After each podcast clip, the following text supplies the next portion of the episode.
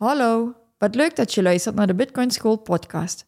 Voordat de les begint, willen wij nog even onze disclaimer opnoemen. De podcast en onze website zijn geen financieel advies en enkel bedoeld voor algemene informatiedoeleinden en entertainment. Vind je onze podcast leuk? Hecht je er waarde aan en wil je de podcastaflevering al een dag eerder beluisteren?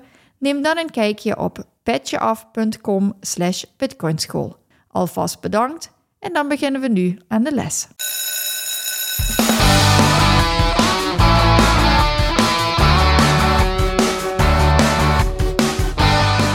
En welkom bij de Bitcoin School podcast. In deze podcast willen we jullie de wereld van Bitcoin dichterbij brengen.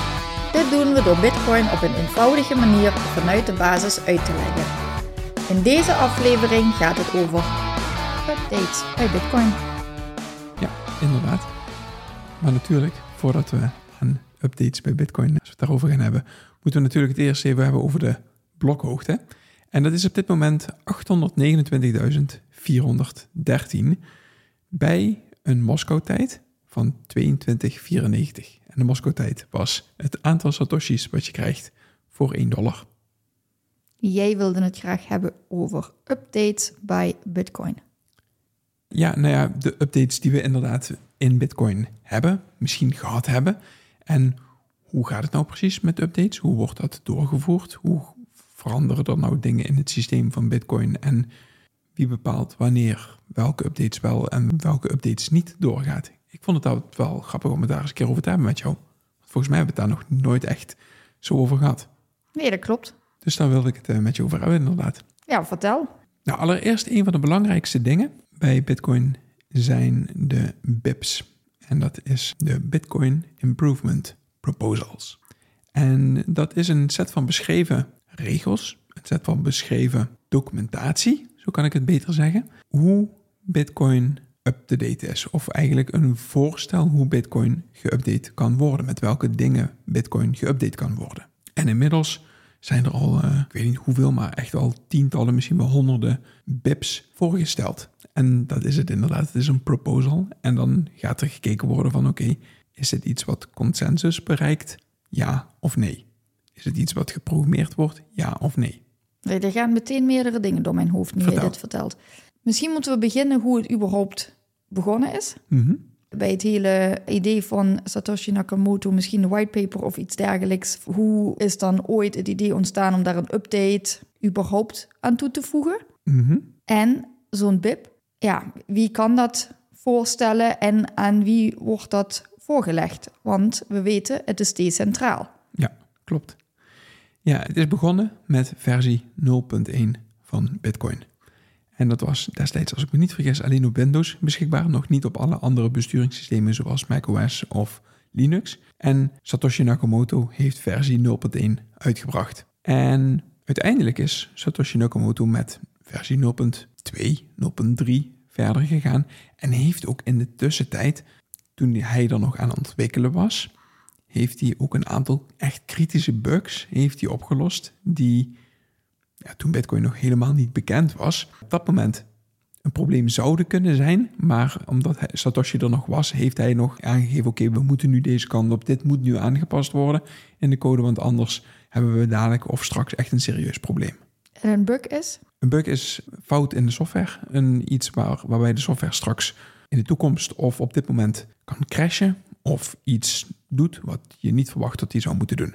Oké, en dat is gaandeweg dan ook ontstaan omdat inderdaad, ja, nou goed, hij had een idee, hij is ermee begonnen. Maar dan voorzie je misschien nog niet tegen welke problemen je in de toekomst zou kunnen aanlopen. Dus je komt gaandeweg dan die bugs tegen. Ja, als je softwareontwikkelaar bent, dan ben je een hele, hele, hele knappe softwareontwikkelaar op het moment dat je direct je programma schrijft en daar zit helemaal niks van code in dat niet doet wat je niet verwacht dat hij doet. Dus dat, er zit altijd wel iets van een code in waarvan je denkt van oeh, dit had ik me toch eigenlijk anders voorgesteld dat het daadwerkelijk draait en dat het dan op de een of andere manier toch ja, een bug bevat. Dus niet zo draait zoals dat jij verwacht dat het zou draaien. Volgens mij zat in een van de eerste versies van Bitcoin zat zelfs dat na de 32 halvings, hè, ergens in 2140 is de laatste halving, dat ze gewoon weer opnieuw zouden beginnen met 50 coins uitdelen. Ja, nou ja, dat wil je niet, want dan is dus 21 miljoen Bitcoin niet gegarandeerd. Want dat is op basis van die 32 halvings is dat wiskundig berekend. Maar ja, dan heb je na de 33ste halving zouden, dus weer 50 bitcoins uh, uitgedeeld worden. Ja, dat is dus echt een bug. En uh, dat heeft hij dus later heeft hij dat dus aangepast. Oké, dus zo kom je gaandeweg eerst Satoshi Nakamoto en nou de andere core-ontwikkelaars, of omdat het open source is, gewoon andere ontwikkelaars die dat leuk vinden, dingen tegen, nou ja, uitdagingen, bugs. Ja, uh, punten waarop de software niet werkt zoals je verwacht dat die werkt. En er zijn een aantal oplossingen voor. En een van de oplossingen is om heel erg intensief te testen. Smijten-technisch. Oké. Wie gaat dat dan testen? Ik zelf niet. Nee, maar ontwikkelaars wel. Iedereen kan Bitcoin verbeteren. Ja, en dus een BIP indienen. Ik merk dat jouw ogen hier helemaal van gaan stralen. We zitten aan de technische kant. Ja, En klopt. ik denk, waar heb je het over? Mooi. Nee, het is inderdaad het geval dat als er code geschreven wordt die op een bepaald punt kritisch is, of waarvan je denkt van waarvan ze nog niet zeker weten, hey, gaat dit wel zo uitpakken zoals dat we verwachten dat het uitpakt? Gaat het wel zo werken als dat we denken dat het werkt? Dat het eigenlijk op de een of andere manier getest moet worden en dat er gekeken moet worden van oké, werkt dit zoals dat we denken dat het werkt? En er zijn verschillende mogelijkheden om dat te testen. En een van die mogelijkheden is, als je wat verder gevorderd bent in het stadium van het ontwikkelen, is om dat op het testnet van Bitcoin te doen. En de code dus tegen het testnet aan te proberen. Je moet echt nog eens even drie stappen terug. Want ik ben geen softwareontwikkelaar. Dus voor mij is sowieso het hele code schrijven en zo is voor mij even Wonderland. Je begint met de versie, wat zei je, 0.1. 0.1, ja. ja. En dan kan ik me voorstellen dat je gaandeweg dingen tegenkomt die je niet had verwacht, die anders uitpakken, dat soort dingen. Mhm. Maar toen was Satoshi Nakamoto er nog, dus die kon dat zelf centraal Ja, in de gaten houden.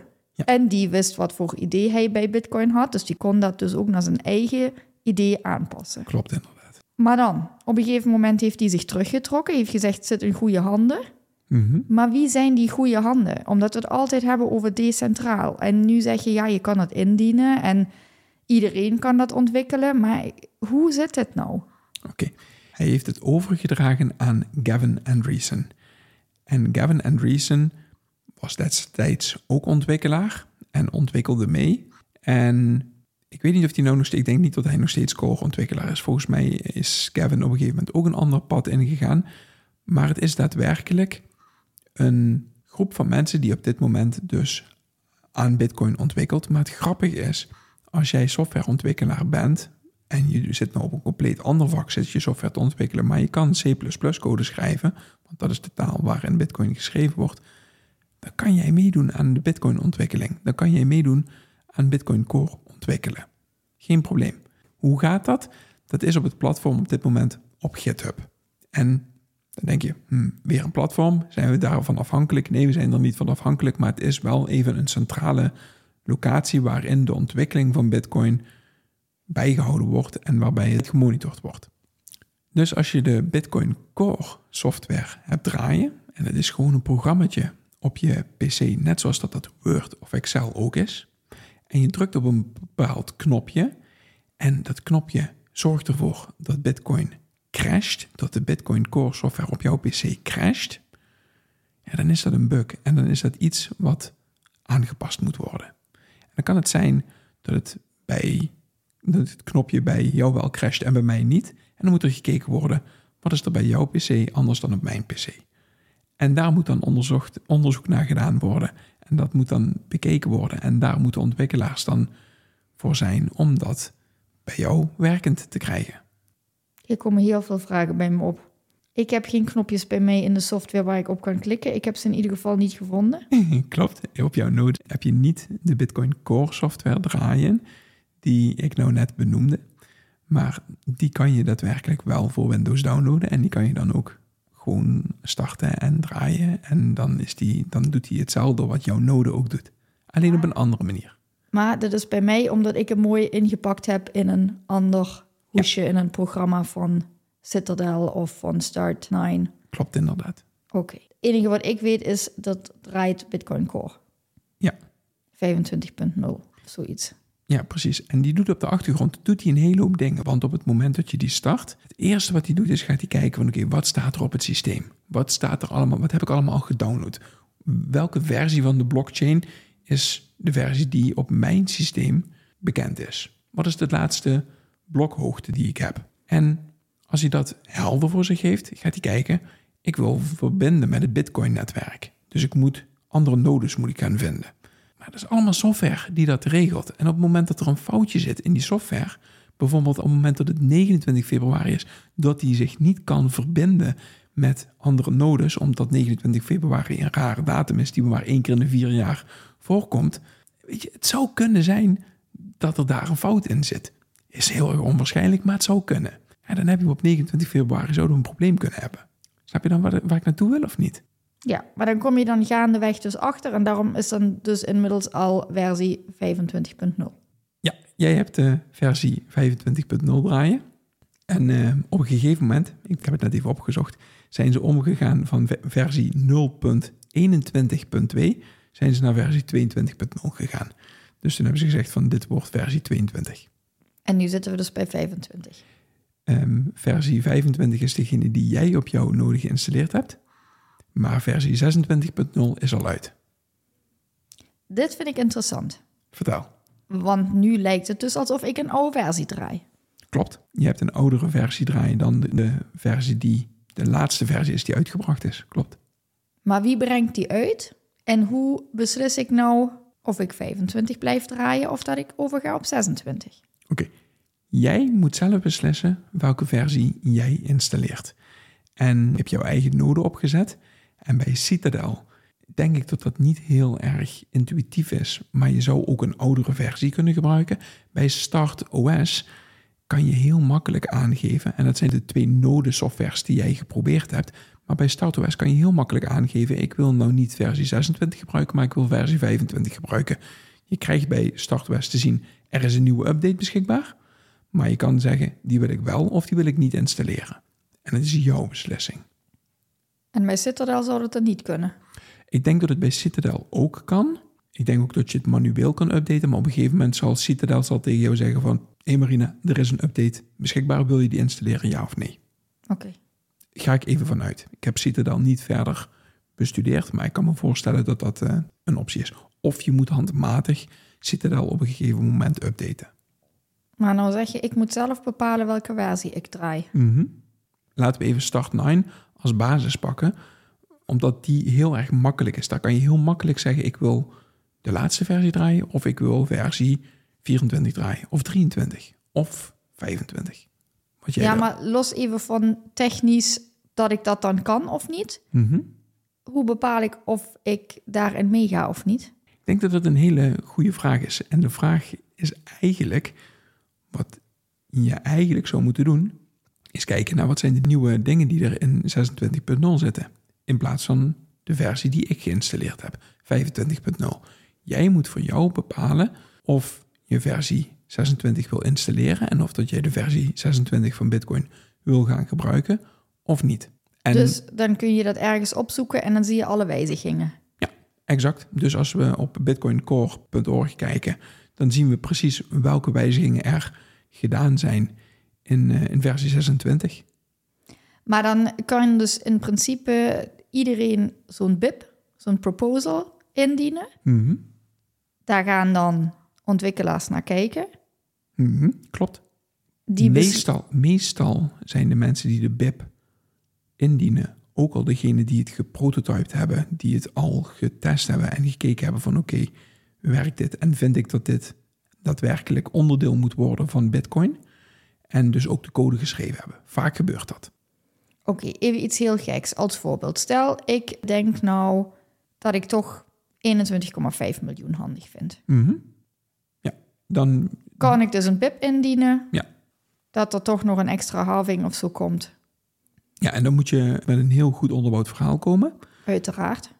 Je moet mensen overtuigen om die BIP te implementeren in de Bitcoin Core software. Maar jij kan dat ook zelf uitbrengen. En als jij het voor elkaar krijgt om heel veel mensen mee te krijgen, om iedereen die een node heeft te draaien, om die software van jou te installeren, dan gaat dat doorgevoerd worden. Maar zo'n BIP wordt dus uiteindelijk wel of niet opgenomen in een update. Mhm.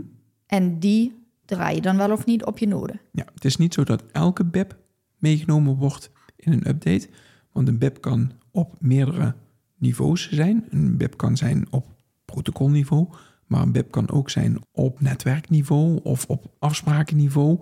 Er is zelfs een BIP hoe BIPs op te stellen zijn. Weet je, dus dat zou een, een BIP kunnen zijn. Nou ja, en een BIP is een proposal, dus een voorstel, maar niet elk voorstel zal even gewaardeerd worden. Nee, precies. En als we nou even dan gaan kijken, gewoon even voor een, om jou een beeld te geven.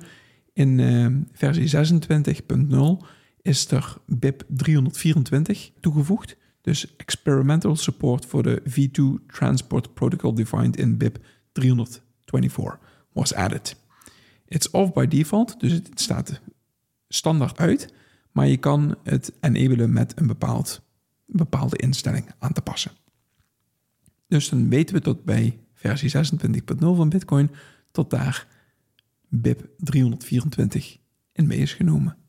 En dan kun je dus ergens uh, in GitHub, wat dus die, dat platform is, daar kun je dan opzoeken alle BIPs en dan kun je kijken wat is BIP 324 en ben ik het daarmee eens of niet. Exact.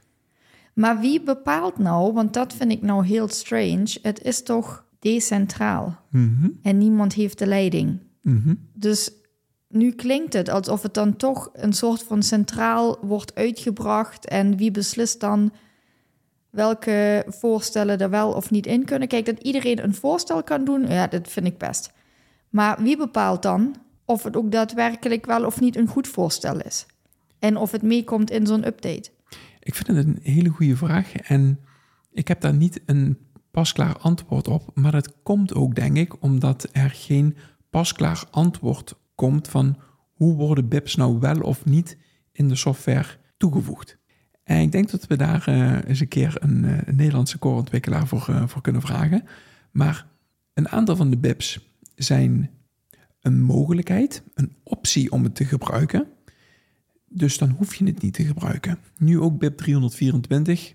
Het is gemerged. Die code die zit in de software, maar hij staat standaard uit. Dus je mag kiezen om hem te gebruiken door een instellingetje te wijzigen. Nou, je mag er ook voor kiezen om dat niet te doen. En toch is dus BIP 324 aangenomen en toegevoegd aan de software. Een van de andere BIPs is BIP 39.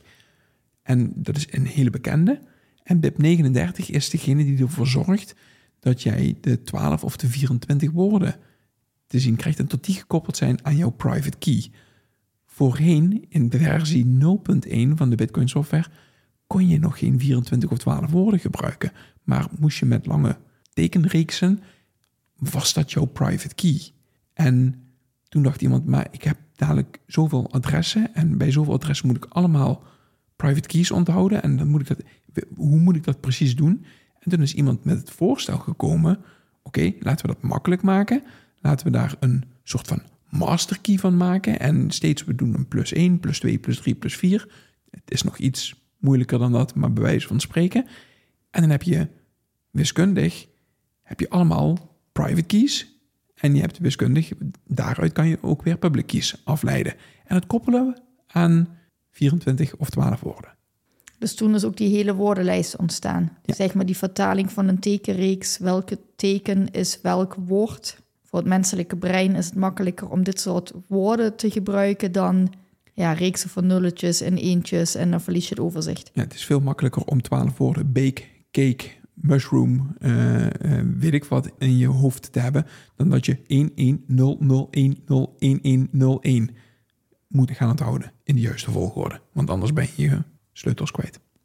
Ja, PIP 39. Ja, die ben ik ook wel vaker al tegengekomen trouwens. Dat is volgens mij ook de enige die ik alles langs heb zien komen of gehoord heb, zeg maar. Ja.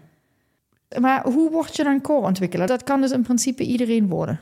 Uh, Nou ja, als je in ieder geval eh, enigszins verstand van programmeren hebt. Ik zou dat niet kunnen worden, maar in principe... ja, waarom niet? Als jij je bekwaamt in C++ ontwikkeling, dan zou jij ook core-ontwikkelaar kunnen worden. Zeker. Ja. Staan andere skills op mijn lijstje dan core-ontwikkelaar worden. Maar misschien is het wel inderdaad echt heel erg leuk om eens een core-ontwikkelaar uit te nodigen. Want ik, ehm, Ja. ik krijg hier zo'n crunchy centraal gevoel van, wat van ik diep van binnen weet dat het niet zo is. Maar Mhm. ik, ik krijg hem voor mij niet rond. Maar oké, het punt is op het moment dat een BIP controversieel is, dus op het moment dat er een proposal gedaan wordt die controverse oproept, waarvan mensen zeggen van hé, hey, maar dit wil ik niet, dan gaat er al van tevoren een gigantisch lange discussie gestart worden. Waarom moeten we het wel doen? Hebben we aan alles gedacht die deze softwarecodewijzigingen met zich meebrengt? Er zijn een aantal best flinke wijzigingen geweest in de afgelopen jaren met SegWit en met Taproot, die toch wel fundamenteel dingen aan Bitcoin gewijzigd hebben. En aan de ene kant is dat cringe, aan de andere kant zorgt dat ook voor dat er nieuwe mogelijkheden zijn. Een van de nieuwe mogelijkheden die er gekomen zijn en die daardoor mogelijk zijn geworden, is dat we een Lightning-netwerk kunnen gaan gebruiken. Je zegt eh Segwit en Taproot. ja. Dat hebben we ook allebei nog niet uitgelegd. Nee, gaan we in deze ook niet doen, maar, maar het zijn twee belangrijke technieken.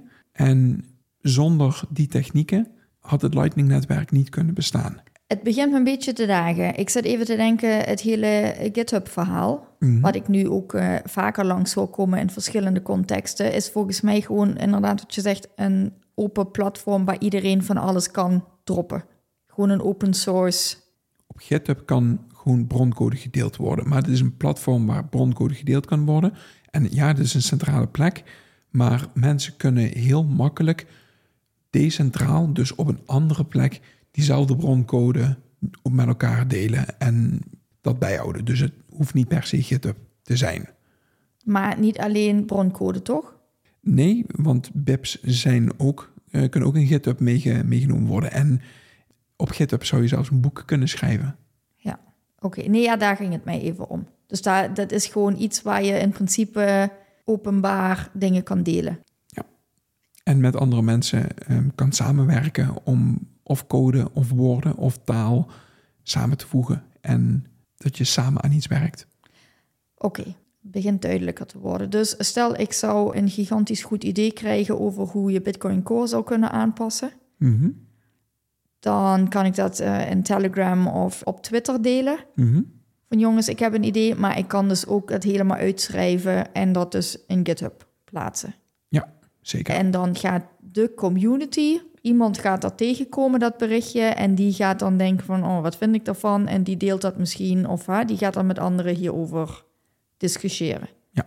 Dat is wat jij bedoelde met, als het controversieel is of zo, dan ontstaat vanzelf wel een discussie daarover. Zeker. En als jij nog helemaal geen track record hebt en je wilt bepaalde dingen aan Bitcoin veranderen wat diep in de wortels van Bitcoin zit, bijvoorbeeld het aanpassen van de 21 miljoen, dan word je heel snel gedest, om het zo maar te zeggen. Want dat kan niet. Maar als je met een minder controversieel ding komt, wat een goede aanpassing is, waar Bitcoin op vooruit kan komen, of je fixt een bug waar een hoop mensen last van hebben, Ehm, en het is onomstotelijk bewezen dat die codewijziging van jou die bug oplost, dan zal die zeker weten gemerged worden in de Bitcoin Core. Maar dan wil ik eigenlijk nog doorgaan op één puntje. En die is misschien wel heel erg interessant. Stel nou dat jij of iemand anders code schrijft. En er is een deel van de mensen is het daarmee eens. En een ander deel van de mensen is het daar niet mee eens. En dan is er een controverse. Maar jij zegt, ik wil dat het doorgaat. Bijvoorbeeld, ik wil dat de blokgrootte verhoogd wordt. Op dit moment hebben we maximaal 1 megabyte grote blokken. En ik wil dat de blokgroottes 2 megabyte worden. En je krijgt een hele hoop mensen mee. Nou, dan gaan die mensen gaan met jou mee op het netwerk. En dan krijg je een fork. Dan krijg je een fork van Bitcoin. En dat is dan een hard fork. Want jouw versie van Bitcoin ondersteunt de code die jij ge- gemaakt hebt. Maar oudere versies, die ondersteunen blokgroottes van 2 megabyte niet. Die zeggen, hé, hey, ik zie hier een blok van 2 megabyte. Dat kan niet. Die wuif ik van de hand. Snap je dat? Ja, volgens mij snap ik het. Volgens mij is dat wat wij toen helemaal in het begin hebben besproken. Je kan het in principe aanpassen. Mhm.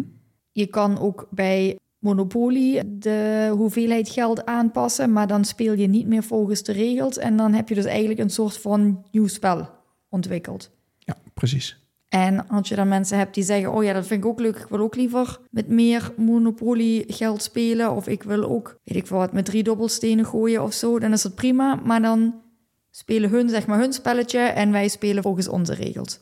Exact. En daarom is het draaien van een eigen node ook zo belangrijk. Want jij hebt, en het is dan onbewust geweest, maar je hebt wel gekozen voor een bepaalde softwareversie.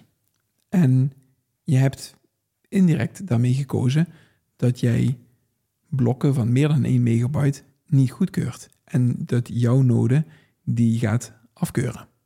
Dus dat is wat jij bedoelde met, ja, iedereen kan in principe de regels aanpassen. Mhm. Iedereen kan ontwikkelen aan Bitcoin Core, want het is open source. Het is Mhm. allemaal inzichtelijk, je kan daarmee aan de slag. Alleen Mhm. is de vraag, ja, ga ik dan vervolgens die versie ook installeren? Exact.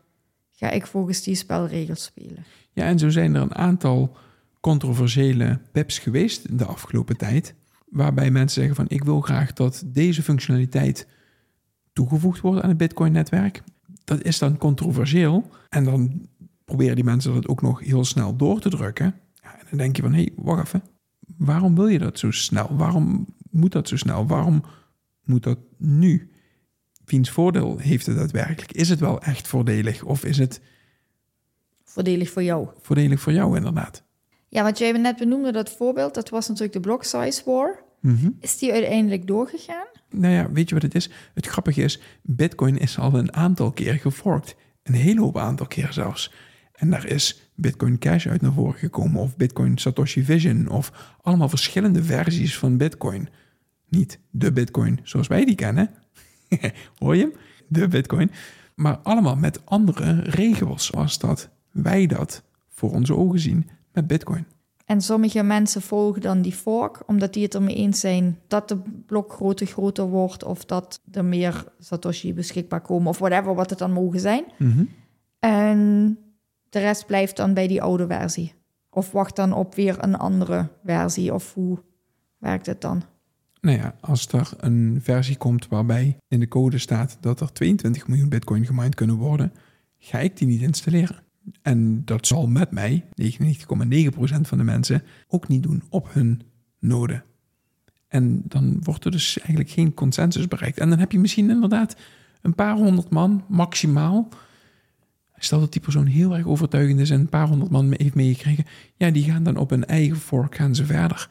En nou ja, dan is de vraag of ze daar een economie rondom krijgen. Of dat ze daar verder op kunnen doorontwikkelen. Weet je, dat zijn allemaal dingen die dan onzeker zijn. En dan is het, ja, ik denk dat het dan verstandig is om lekker gewoon bij Bitcoin te blijven.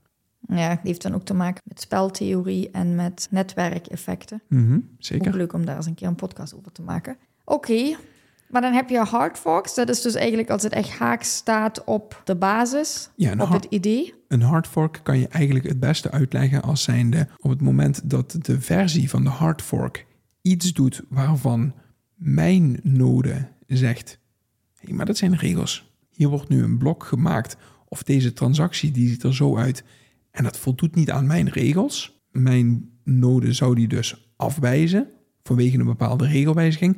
Dan heb je echt te maken met een hard fork. Snap je dat? Mhm. Oké, dan heb je nog een soft fork en die is wat moeilijker uit te leggen. Je zou hem een klein beetje kunnen uitleggen als zijnde het omgekeerde.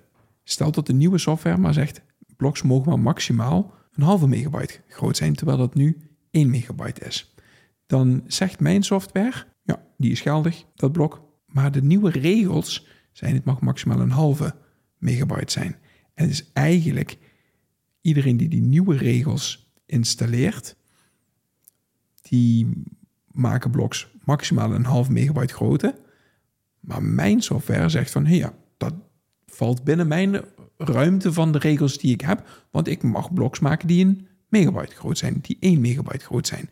En niet, dan, Mogen, maar niet moeten, zeg maar. Ah, oké, dus als ze Precies. kleiner zijn, is het geen probleem, omdat het een maximum is. Oké.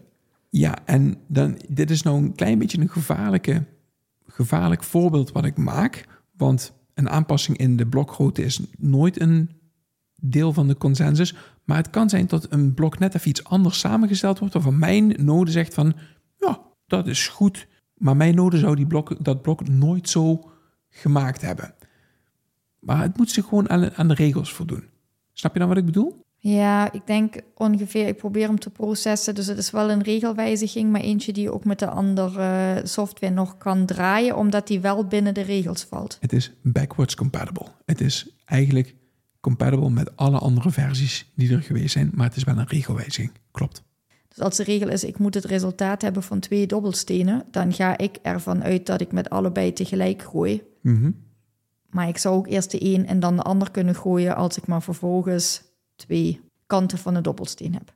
Het is een aanpassing in de regels, maar zonder dat mijn node zegt: hé, hey, dit is ongeldig. Mijn node moet zeggen: hé, hey, wat ik hier zie, dat klopt, dat is geldig. En op welke manier dat dan ook opgebouwd is, zijn mijn regels.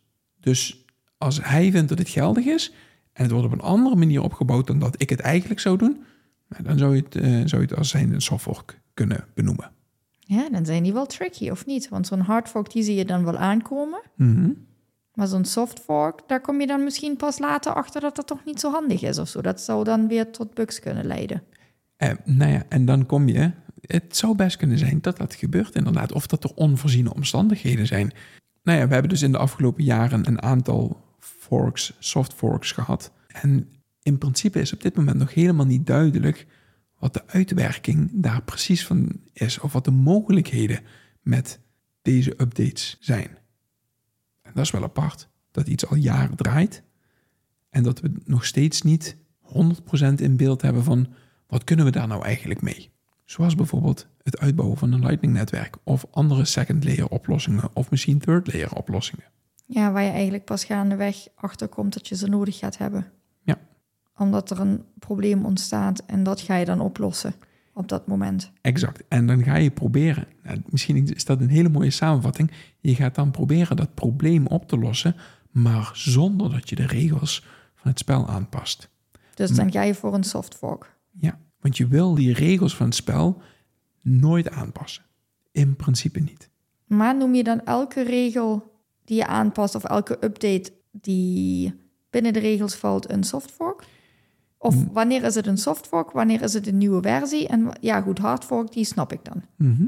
Ik vind hem zelf nog lastig te verwoorden hoe wanneer iets nou precies een update is of wanneer iets een wijziging in het protocol is of wanneer iets een toevoeging van bepaalde functionaliteit is zonder dat er een regelwijziging plaatsvindt.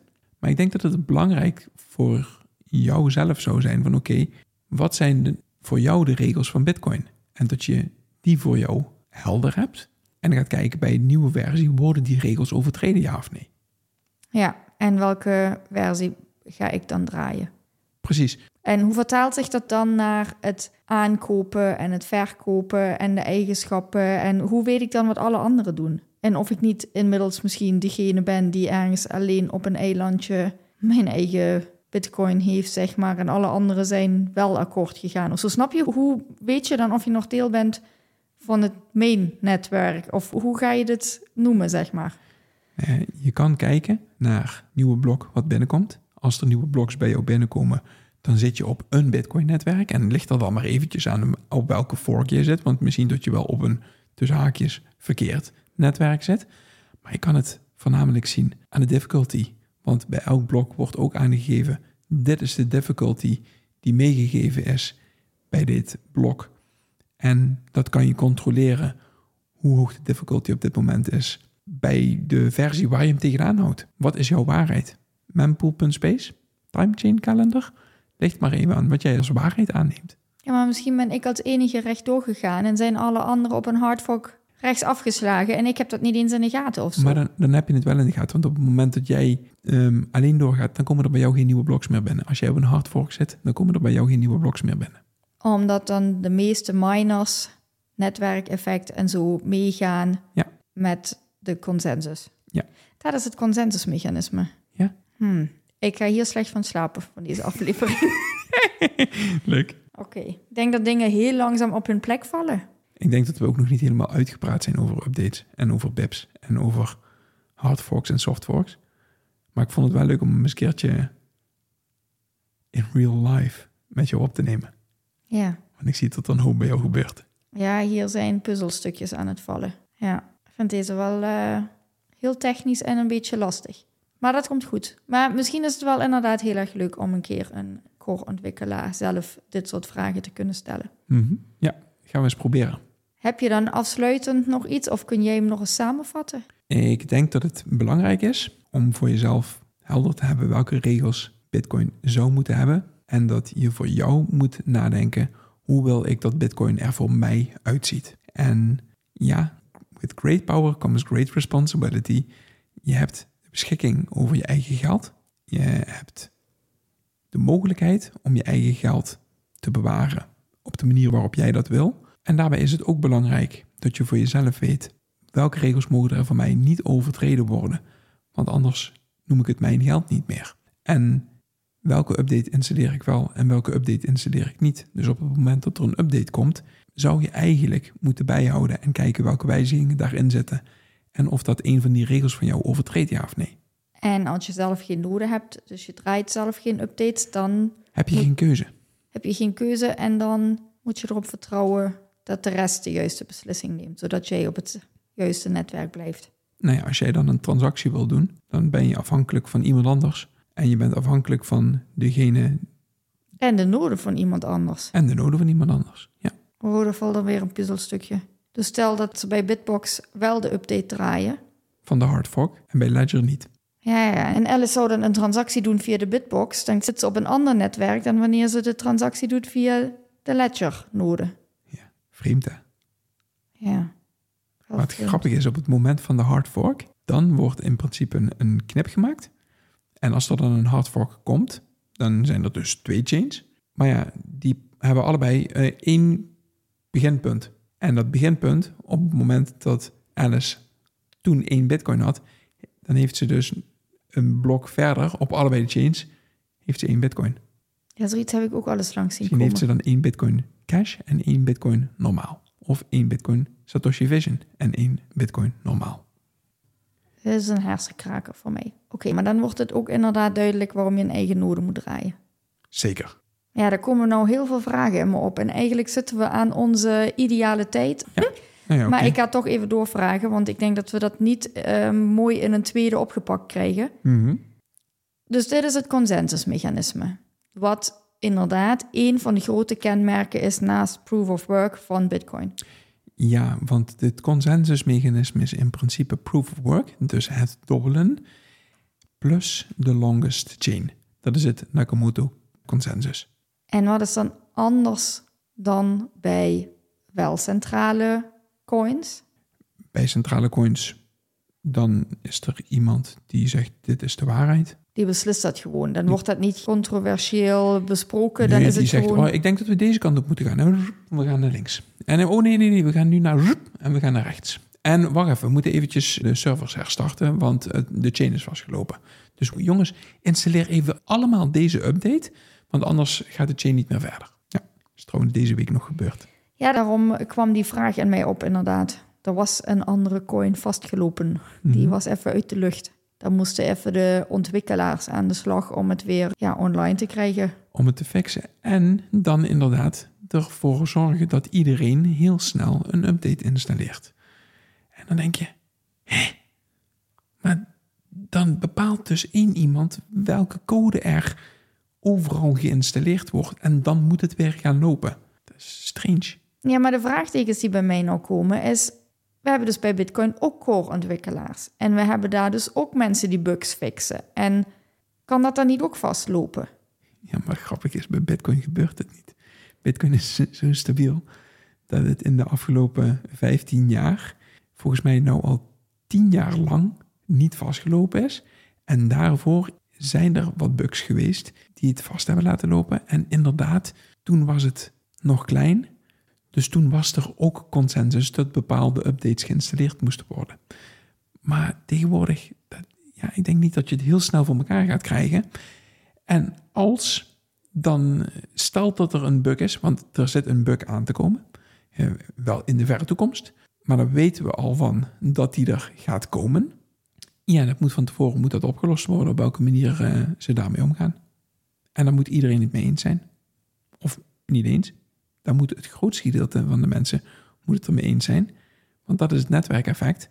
Als 80% van de mensen zegt, we gaan deze kant op en dan accepteer ik die bloks die die miners produceren, dan gaan we die kant op. Hmm. Maar wat zijn nog meer vragen die bij je opkwamen? Want je zit heel erg in je hoofd nu. Ik zit echt heel erg in mijn hoofd nu. Ik moet het even verwerken. Ik vind het een hele technische aflevering.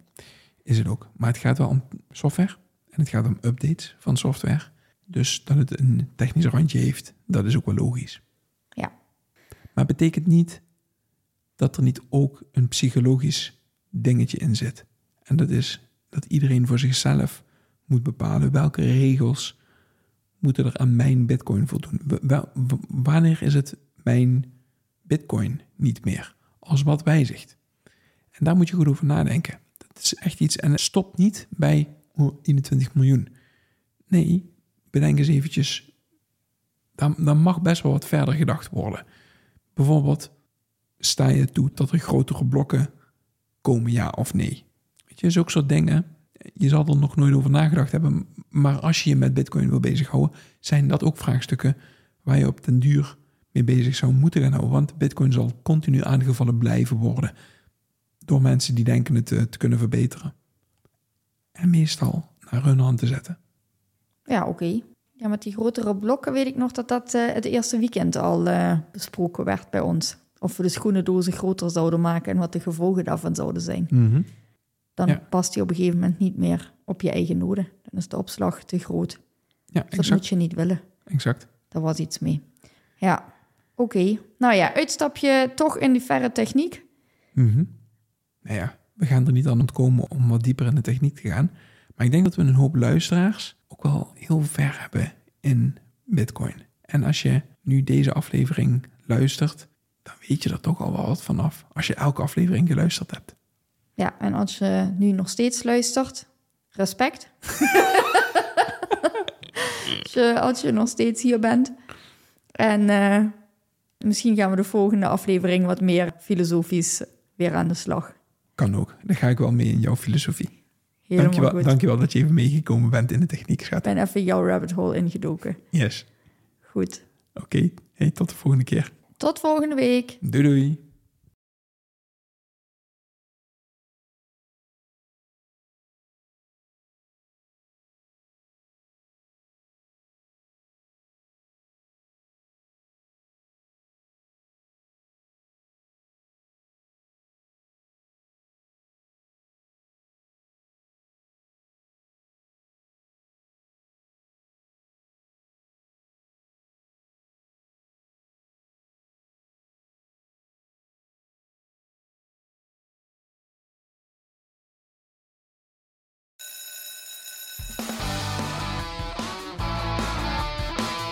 Bedankt voor het luisteren van deze les. Je kan onze podcast beluisteren via Spotify, Apple Podcast, YouTube en alle andere grote podcastplatformen. Wij zijn ook actief op Twitter en Instagram. Daar kun je ons bereiken. Heb je dus vragen of opmerkingen, stuur ons dan een berichtje naar bitcoinschoolnl op Twitter of Instagram. Groetjes en graag tot de volgende les.